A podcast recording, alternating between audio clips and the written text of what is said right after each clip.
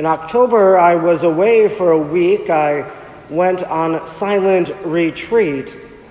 I made my retreat in Lourdes, France, where I stayed at a convent and would daily walk to the grounds of this Marian shrine where Mary appeared in 1858 to a visionary Bernadette Soubirous. I did a few different periods of prayer each day, and I would also go and concelebrate at the English Mass.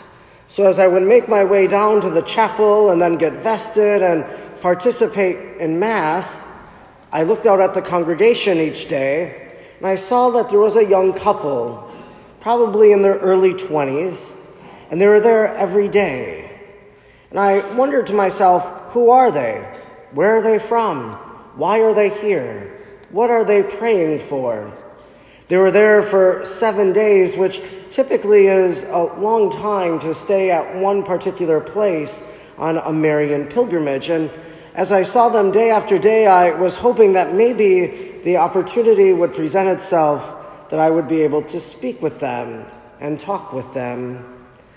Well, wouldn't you know that on the night before I'm going to leave, I'm walking down the roads of Lourdes and there I run into them.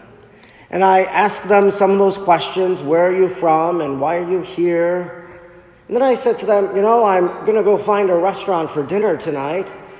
Maybe you're hungry and maybe you'd like to join me. And so we found a restaurant, and that's when I asked a question I shouldn't have asked. So we sit down at the table, and I ask the couple, directed it to the gentleman, and I said to him, Well, what do you do for a living? And he said to me, Father, I can't lie to you. You're a priest, and so I can't lie. I have to be honest. And I said, Oh no, what's he going to tell me? And he said, Father, I'm a thief. You're a thief? No, you're, you're kidding me. You're pulling my leg. What do you really do? No, I'm a thief. I break into cars, I steal things, and then I sell them. And that's how I provide for my family. I was dumbfounded by the answer, and I immediately told him, make sure I pay for the bill, because otherwise I wouldn't know who was paying for it. We continued on in our conversation. I pressed him a little further. I said to him, I, Well, why is it that you're here? And they said, Well, we really like religious shrines. We go to shrines all over the world.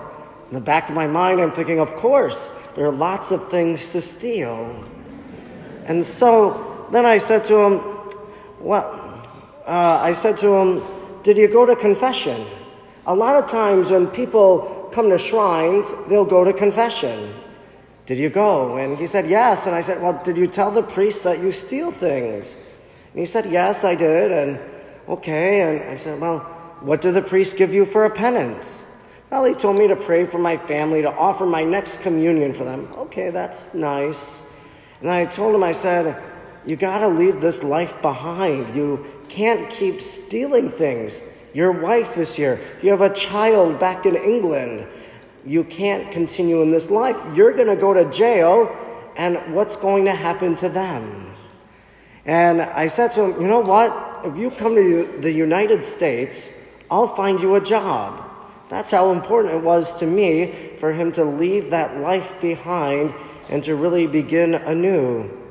He said to me, No, I can't do that. I cannot go to the States and I can't get out of this life. It's what I grew up in. It's what I do, and we live in a bad part of England, and it's all that I have to do. So that was our little conversation, and we went on to have our meal together and talk about other things as well. But one of the things that struck me with this was that he went to confession, he confessed this, but he really had no purpose of amendment that it was just something that he did. He was stuck in this life.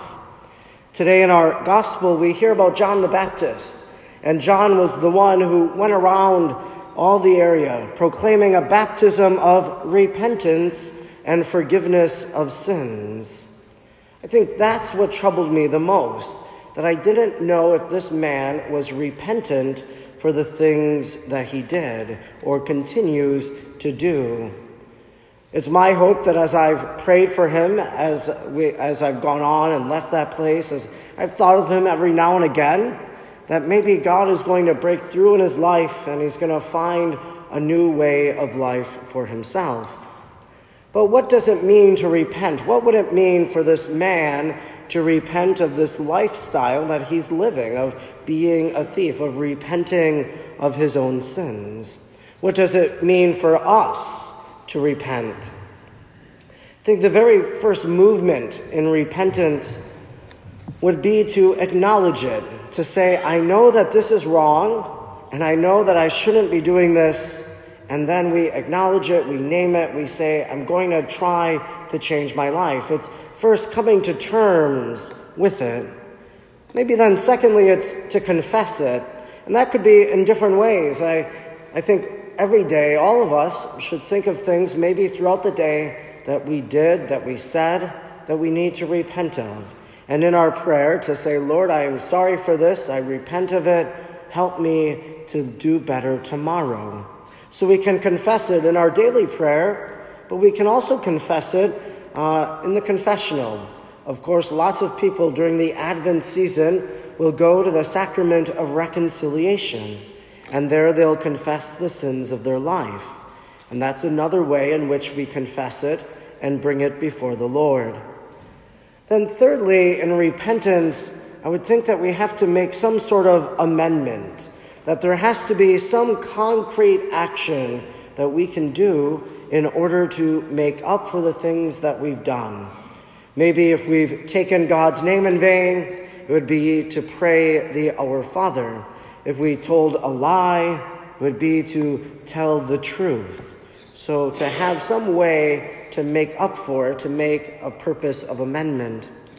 And then lastly, would be to make a resolution to say, I'm going to avoid this. I'm going to try my very best to leave this behind me and to make some sort of resolution against whatever it is that we're repenting of.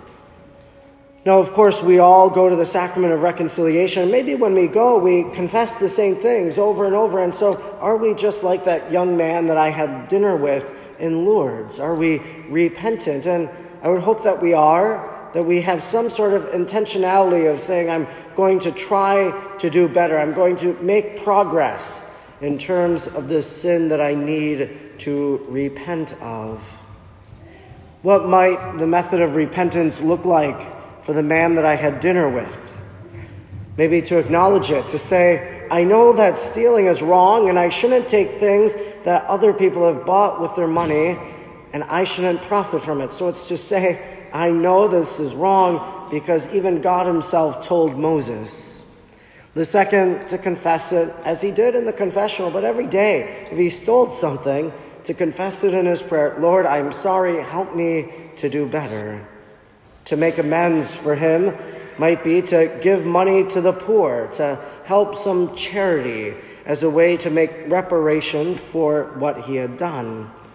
And then the resolution to avoid the sin for him might be to learn a trade, some sort of skill so that maybe he could be hireable, that he would look for a job, that he would apply.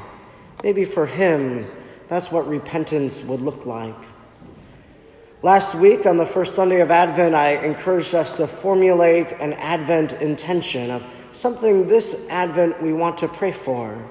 Maybe this week, a good task for us would be to come to terms and to acknowledge something in our own life that needs repentance. Maybe something from the past, maybe from the present.